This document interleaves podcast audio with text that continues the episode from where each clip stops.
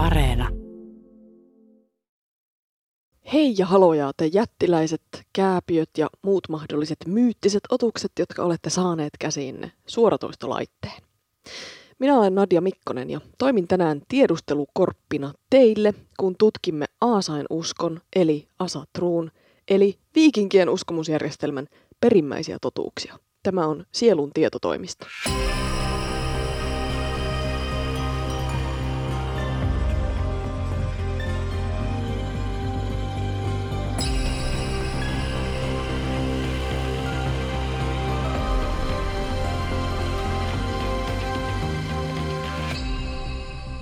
Viikinkien ajasta kun puhutaan, niin se on suurin piirtein vuosisadasta 700 tai 800 aina sinne 1000-luvulle.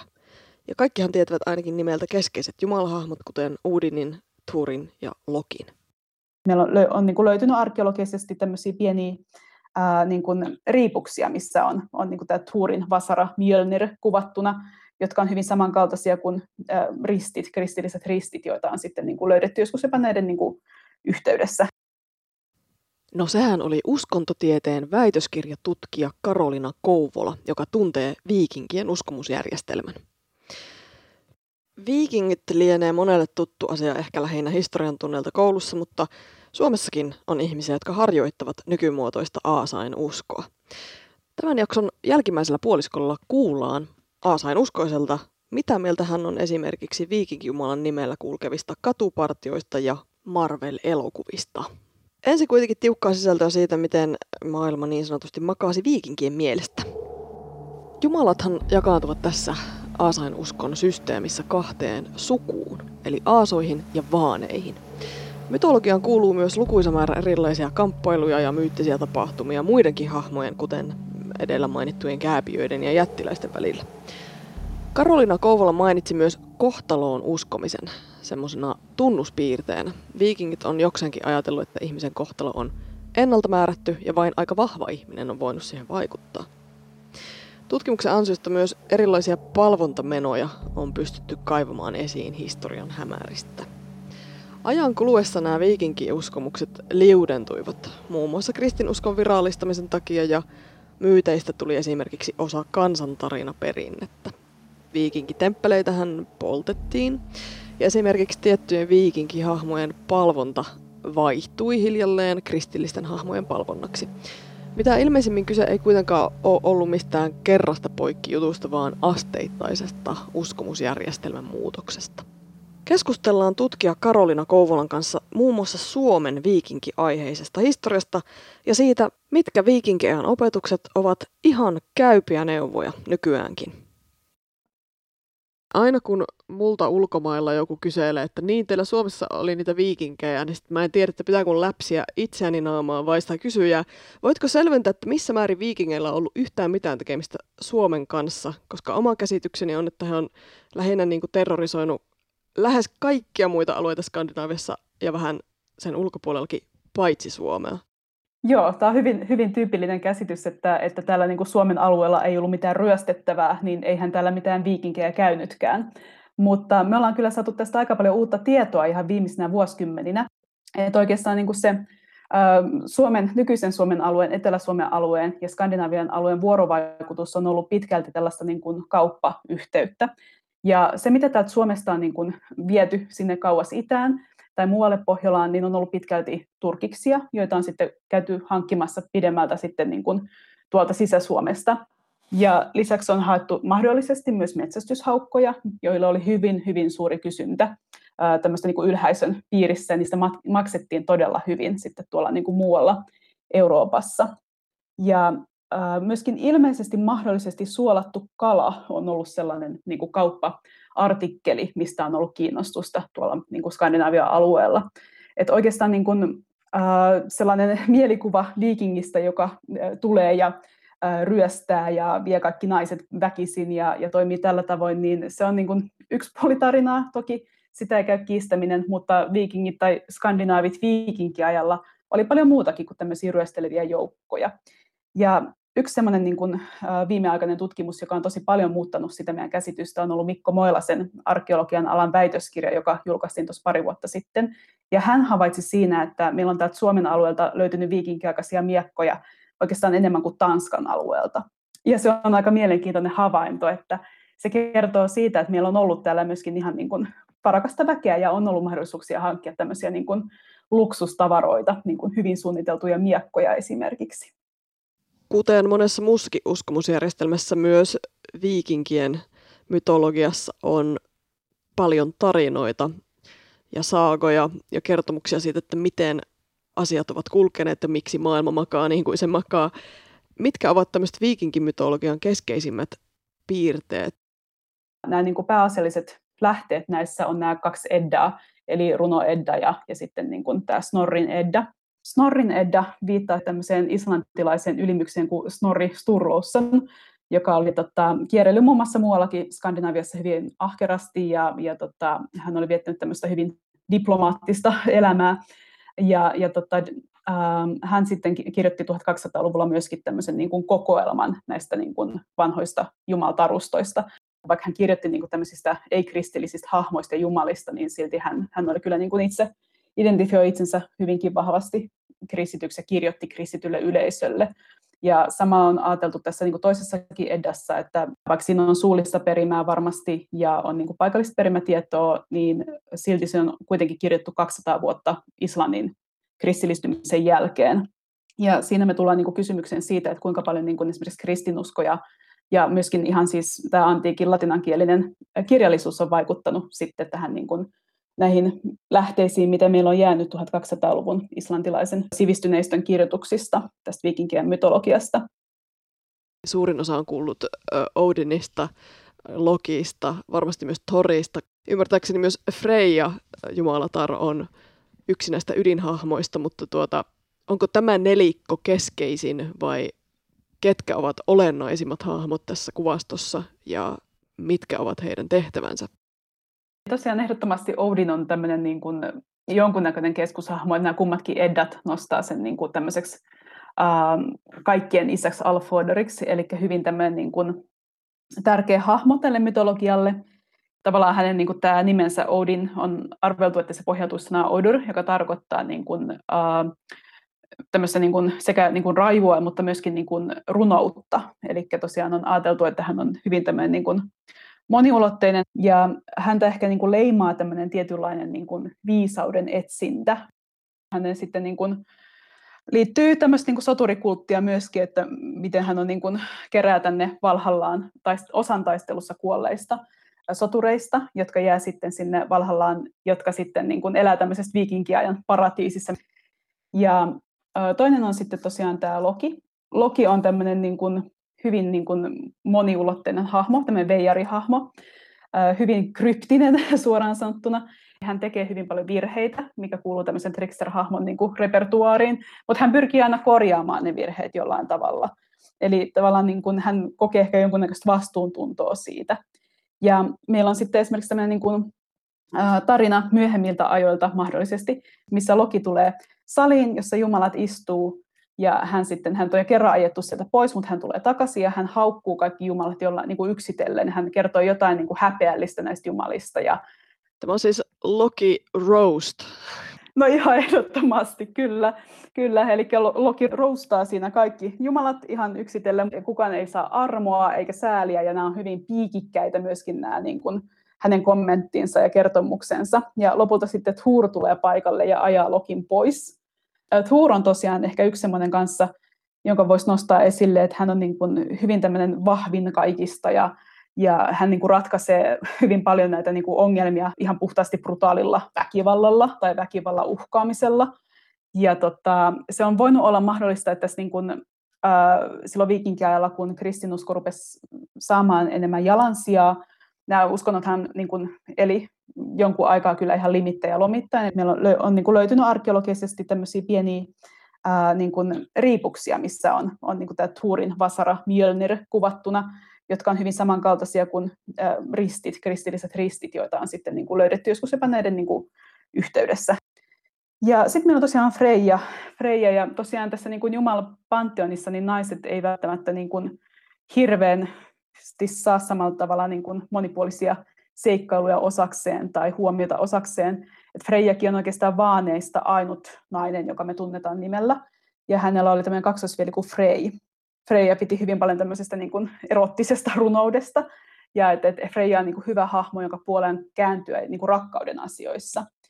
Ja, ja siitä on tavallaan tullutkin niin kuin sit se ajatus, että Freja on tämmöinen niin kuin rakkauden jumalatar ollut tässä niin kuin, panteonissa, ja hänet kuvataan niin kuin seksuaalisesti hyvin aktiivisena hahmona, eli hän tosiaan niin kuin, äh, harrastaa seksiä kääpiöiden kanssa, hän harrastaa seksiä veljensä kanssa, ja hänellä on niin kuin Snorrin mukaan aviomies, Odur, ja äh, jonka perään hän itkee ja jonka perässä hän kulkee etsien häntä ympäri maita ja mantuja.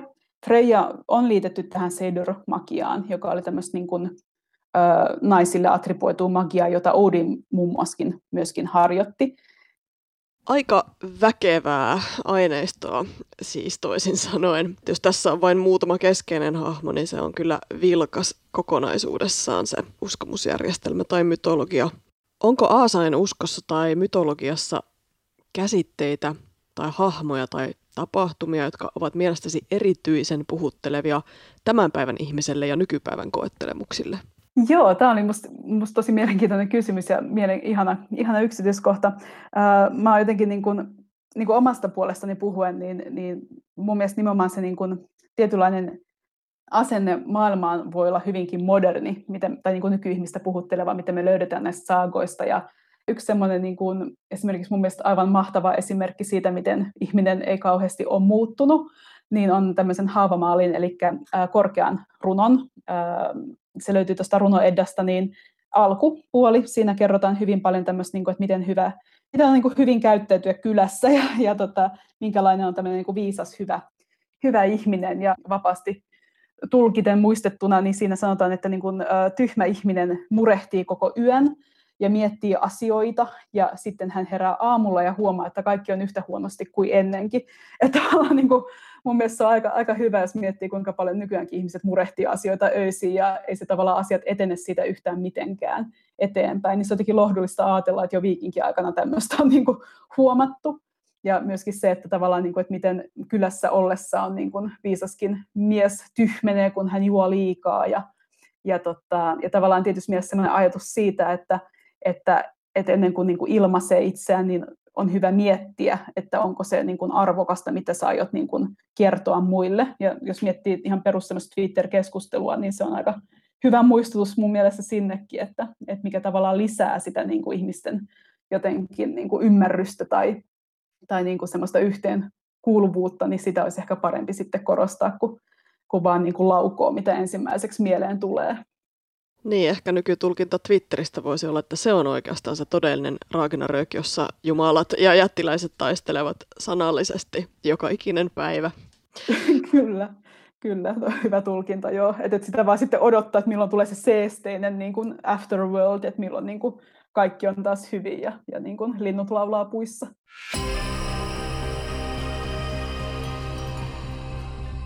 Hail Odin, niin kuin Bursum aikana lauloi black metal-biisissään. Laskeudutaan nyt takaisin maailmanpuusta tänne minun tyköni hetkeksi.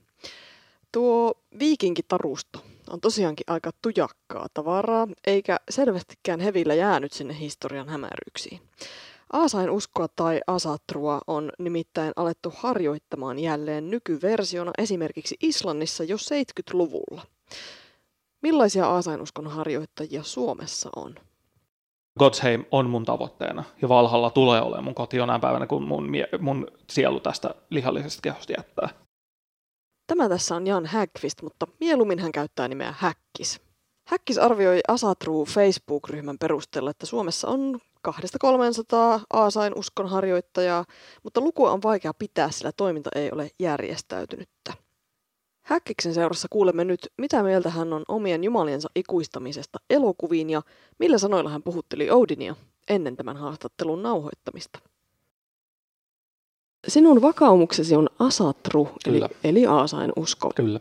Viikinkien jumalkäsityksiin ja mytologiaan perustuva maailmankuva. Mm-hmm. Kertoisitko vähän, että miten sinä löysit tämän vakaumuksen elämääsi? Joo, eli tässä mennään taas pitkä aika taaksepäin tiedostaen siitä, kuinka vanha olo tästä tulee. Eli kuten monet muutkin suomalaiset, niin kävin ripikoulun joskus aikanaan omalla seurakunnalla ja sitten alkoi jossain välissä vaan tuntua se niin kuin, varsinkin niillä myöhemmillä tota, isosleireillä, kun oli niin kuin oikeasti vastuu isosena ja joutui opettaa raamatusta ja, ja niin kuin kristittyä Jumalasta ja kristittyä uskosta. Se niin kuin jossain kohtaa se vaan alkoi maistua niin kuin teennäiseltä. Ensinnäkin se, että, että sä voit olla elämässäsi vaikka kuinka paha ja ilkeä ja julma ja tehdä hirveitä asioita. Sitten sä vaan niin kuin kadut niitä ja saat anteeksi, ei mitään seurauksia. Niin se, se oli se ehkä se ensimmäinen, mikä, mikä niin rupesi pistämään korvaa ja silmää ja no sieluun alkoi niin tiedostaa sen, että, että niin kuin monoteismisuus itse, niin kuin konseptina jo tuntui vähän niin semmoiselta, että, että liian, tämä kuulostaa jotenkin niin, niin hipsteriltä sanoa, mutta liian helppoja vastauksia. Ja tota, sitten sit mä rupesin niin selvittelemään ja, ja tota, sitten mä jossain kohtaa törmäsin viikinkiuskontoihin ja to, rupesin niin kuin, tutkiin ja, ja löytän, löytän nimiä ja lukeen, lukeen asiasta. Sitten vaan niin kuin, nämä niin nimet ja, ja tota, konseptit niin alkoi vaan resonoimaan – varsinkin myöhemmässä vaiheessa, kun mulle paljastui, että mun, su, mun suku on niin Ahvenanmaalta ja saattaa olla jopa Ruotsin puolelta, niin sitten tuli semmoinen niin ajatus siitä, että ehkä tämä on joku tämmöinen, niin kuin, että, että sitä on niin kuin kulkenut suvussa. Että se niin kuin tavallaan tuntui, tuntui niin kuin, äh, kivalta ajatella, että, että, että sielläkin suunnassa on sitä verilinjaa. Että mä oon tosiaan siis kaksikielinen, eli suomenruotsalainen, niin sitä kautta niin kuin tavallaan se niin kuin skandiuskonnot niin kuin, äh, alkoi resonoimaan ensinnäkin polyteismin ajatuksena äh, tuntuu jotenkin niin kuin luontevammalta se, että, että, että niin kuin yhdellä Jumalalla ei ole kaikkia vastauksia. Yhä, niin kuin sä et, kaikilla asioilla sä et häiritse samaa henkilöä. Sitten se, että kun niin kuin mun mielestä on luontevampaa se, että koska maailma koostuu eri elementeistä, eri niin kuin rakenteista, eri, eri tota, niin kuin yksiköistä, niin eri yksiköillä on eri jumalat. Se vaan mun mielestä tuntuu loogisemmalta jos sä joutuisit tiivistää aika simppelisti, että, että mitä tähän maailmankuvasi kuuluu, että miten se maailma ikään kuin makaa tällä logiikalla ja millaisia voimia jumalia siinä pääsääntöisesti vaikuttaa. Okei. Mun... Otat hyvän joo, asennon. Joo, okei. Okay. Stay a while and listen. Asatru-uskonnon semmoisena hyvin mun mielestä ydinpointtina on ensinnäkin, mihin myös sitten tämä Islannin Asatrukirkko pohjaa, ajatus siitä, että luonto on hyvin olennaisena osana ihmisen elämää ja niin kuin, tukena ja resurssina siitä, että, että, että se on niin kuin, asia, mitä tulee kunnioittaa ja tukea ja, ja niin kuin olla osana. Sitten semmoinen tietynlainen ää, oma henkilökohtainen kunnia ja, ja niin kuin muiden kunnioittaminen, se on mun mielestä erittäin tärkeänä osana. Koska jos katsoo viikinkejä kansana, niin ne oli, to, he olivat todella laajalle levittäytynyt. Tämä niin kuin skaala osoittaa sen, että viikingit on suvaitsevainen, kunniallinen ja maailmaa, maailmaan tutustuva kansa. Eli se, niin siinä on näitä arvoja, mitä jokainen, jokaisen mun mielestä pitäisi kunnioittaa. Se, että mikä, mikä on niin kuin pääjumala, niin siellä niin kuin, tavallaan take your pick. Eli mulle henkilökohtaisesti – uh, Thor ja Udin on, on tota, hyvin lähellä tietysti geneerien vaihto, koska on ne tunnetuimmat. Thor antaa voimaa ja suojelusta ja Udin antaa viisautta ja äh, semmoista määrätietoisuutta siihen, että kun sä haluat jonkun asian, niin kyllä sä voit saada sen. Tässä päästään taas toiseen niin kuin juttuun, mikä mua asettelussa on mun mielestä hirveän siistiä, on se, että sä voit saada mitä tahansa, mutta sun tarvii, niin kuin, kaikista asioista hinta on ehkä mun omaa tulkintaa, mutta siis kun lukee Eddasta ja muista niin Asatrun näistä alkuperäisistä pyhistä kirjoista, niin lukee niitä tarinoita, niin niissä kaikissa käy ilmi se, että Jumalten kanssa voi käydä kauppaa. Se, että onko se hinta semmoinen, minkä sä oot valmis maksaa, niin se on niin kuin asia erikseen. Mainitsit, että itsellesi tärkeitä jumalia ovat ehkä Tuur ja Uudin pääsääntöisesti. Kuinka konkreettisina pidät heidän olemassaoloa jonkinlaisessa tuonpuoleisessa, kenties toisessa ulottuvuudessa, henkisessä Ää... ulottuvuudessa? Mä uskon pohjimmiltani siihen, että jos johonkin konseptiin tai Jumalaan uskotaan, jos tarpeeksi moni ihminen uskoo siihen, että tämä asia on olemassa, niin se asia on jollain tasolla olemassa. Eräänlainen manifestaatioteoria Kyllä. siis. Juu, Juur, juurikin tämmöinen, että mä niinku konkreettisena tasolla, mä tiedän sen, että kun mä, mä teen mun rituaalit ja teen mun rukoukset, mä tiedän, että niihin vastataan. Se, että pystyykö mä todistamaan sitä taas mun kolmiulotteisessa muodossa, niin en. mutta kaikille mun ei tarvii. Ajatteletko, että olisiko se kaikki redusoituissa vaan sitten johonkin psykologiaan, että ihminen ikään kuin suggestoi itsensä uskomaan johonkin maaliin, vai ajatteletko, että ne ovat kuitenkin olemassa jossakin meistä riippumattomina ikään kuin itsessään? tiedostan sen niin kuin tieteen ihmisen, että kaikilla meidän uskomuksilla, tavoilla ja ajatuksilla voi olla ihan biologinen pohja. Että et tavallaan se, että mä istun siinä kynttilähällössä tekemässä rituaaliin, niin mä vaan hallusinoin itsekseni. Mä uskon, että se on mahdollisuus. Mutta samalla mä uskon myös siihen, että kunnes mä saan todisteet siitä, että mun jumali ei ole olemassa, että ne on, ja ne on mun tukena, ja ne on mun suojana. Ainakin muinaiseen aasainuskoonhan on mm. kuulunut tunnetusti erilaisia rituaaleja. Mm-hmm. Sinä itsekin noudatat jonkinlaisia, joitakin rituaaleja. Kertoisitko vähän esimerkiksi siitä, että ketä rukoilet, millä tavalla myös? Lyhyt vastaus, se riippuu, sen, se riippuu päivästä, se riippuu tarpeesta. Ja pitkä vastaus, äh, koska mun niin kun eri jumalat edustaa eri hyveitä, eri ajatuksia, niin tavallaan se, että jos mä haluan tiettyjä hyveitä, tiettyjä ajatuksia, tietynlaista ajatusmaailmaa itselleni, niin mä keskityn enemmän siihen kyseiseen Jumalaan, että esimerkiksi mun niin kun, uh, Thor edustaa mulle suojelusta, niin, ja kestävyyttä sille, että, että se on ihan sama, mitä tulee vastaan, se on ihan sama, mitä työpäivän aikana tapahtuu, mitä missään muualla tapahtuu, Thor on mun suojana, Thor on mun tukena. Ja tämä ei ole mikään tämmöinen, että jos mä nyt polvistun hänen eteen ja on niin kuin rukoilla apua, niin hän niin kuin antaa mulle sitä apua loputtomasti, vaan se, että mun tarvii myös itsestä tehdä, mutta mä tiedän, että mä en ole yksin. Ta- mun tarvii olla vähän ovelampi ja vähän juonikkaampi jossain tilanteissa kunniallisella oikeoppisella tavalla. Niin sit mä, oon, sit mä käyn login puolella ja luen rukouksen, sytytän kynttilän, teen ehkä niin kuin ajatustasolla uhrauksen. Siis mä en niin kuin, samalla tavalla kuin Islannin virallinen asetrukirkko ei hyväksy eläinuhreja, niin konkreettisia uhrauksia ei tule tehtyä kuin ehkä korkeintaan silleen, että kaadan it, niin kuin itselleen ehkä alkoholia ja niin kuin Jumalille oma niin kuin alkoholia silleen niin kuin puun juurelle tai, tai rituaaliasti ja mikä sitten myöhemmin äh, hävitetään tai jotain muuta. Tulisiko mieleen joku aivan muutaman lauseen rukous, jonka haluaisit jakaa sellaisille, joka kuuntelee tätä jaksoa? Liittyen vaikkapa juuri tuskaisaan työpäivän valmistautumiseen tai ylipäätänsä tuskaisiin koettelemuksiin ei se tarvi olla sen ihmeempää kuin se, että, että sä vaan keskityt siihen niin kuin jumalahahmoon ja siihen ajatukseen, mi, mi, mitä sä tarvit, ja suljet silmät ja keskityt ja hetkellisesti unohdat kaiken muun, vaan niin uppoudut siihen hetkeen ja kurotat sitä Jumalaa kohti. Tässä tapauksessa esimerkiksi tähän, tota, tähän haastatteluun liittyen, niin kun kuitenkin uudin omaa riimojen salaisuudet ja osaa paljon salaisuuksia ja sanoja, mitä, mitä tavallinen kuolevainen ei edes voi ymmärtää, niin saattanut olla tämmöinen ihan pieni hetki, että, että arvoisa Uudin Valhallan saleessa, anna minulle sanat, jotta voin välittää ne ajatukset, jotta voin tehdä sinulle kunniaa ja jotta voin saada muut ymmärtämään antamani vastaukset. Sen ei tarjoa olla mitään sen ihmeempää. Tarjoaako Asatru ö, elämänohjeita tai tämmöisiä moraalisia käskyjä Ehdottomasti. Siis äh, runoedassa niitä on vähän tulkinnanvaraisesti ja siis niitä löytyy sieltä. Prosaedassa on, niitä on kon- konkreettisia neuvoja on paljon enemmän. Ja tämmöisiä niin kuin perustason juttuja silleen, että, että niin kuin, hetkinen, miten se mun suosikkilainaus nyt niin kuin sanasta sanaan suomeksi menee, äh, käy ystäviisi luona usein, koska äh, polut, joita ei käytetä, kasvavat umpeen.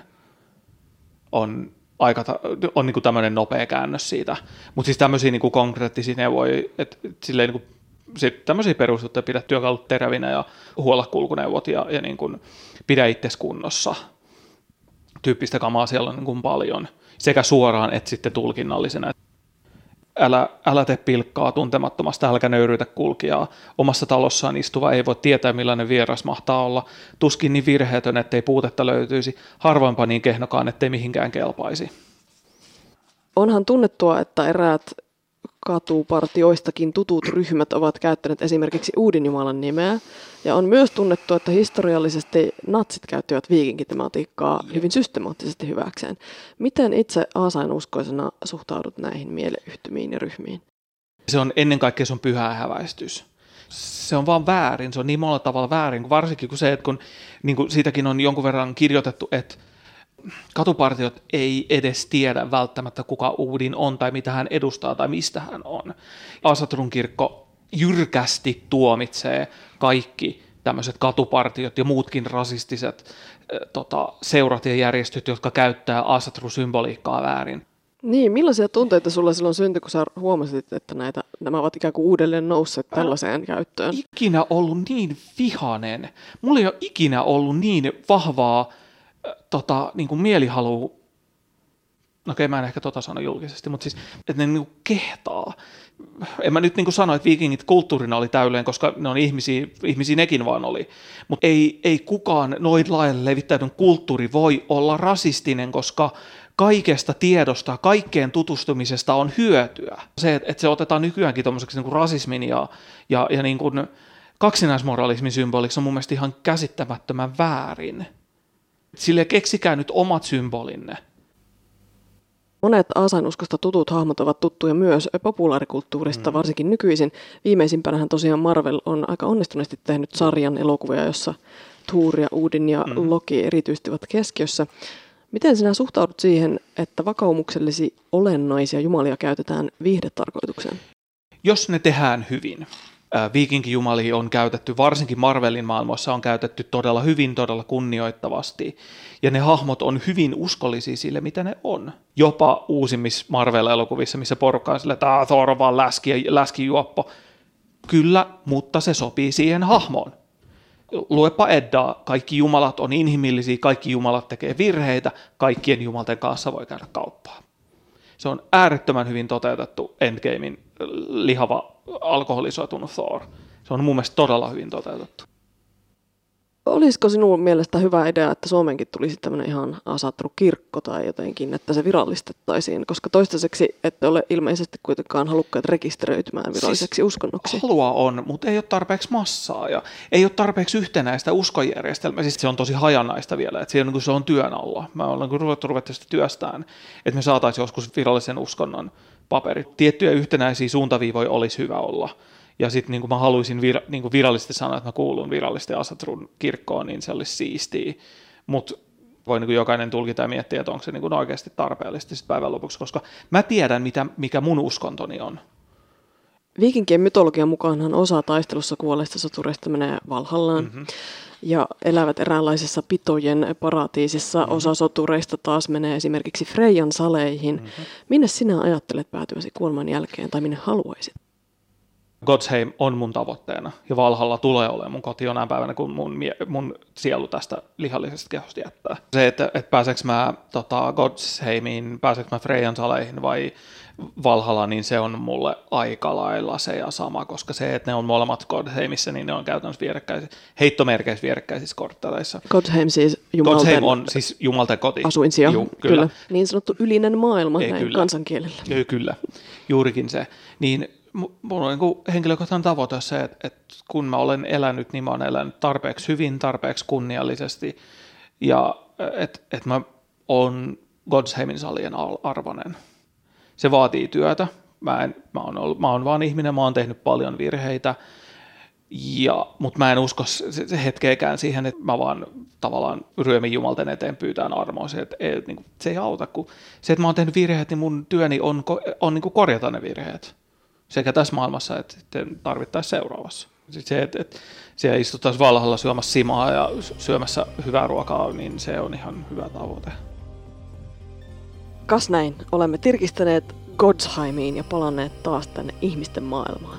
Ehkä jokaisen on hyvä miettiä tykönänsä, että jos juuri minä satun osumaan Loki-jumalan kohdalle, mitä eri asioita hän nostaisi esiin minut nolatakseen ja onko luonteessani tässä suhteessa mitään, mitä voisin vielä korjata. Minä olen Nadia Mikkonen ja tämä oli Sielun tietotoimisto. Muut mahdollisesti Lokin roustaamisen arvoiset jaksot tästä sarjasta löydät Yle Areenasta.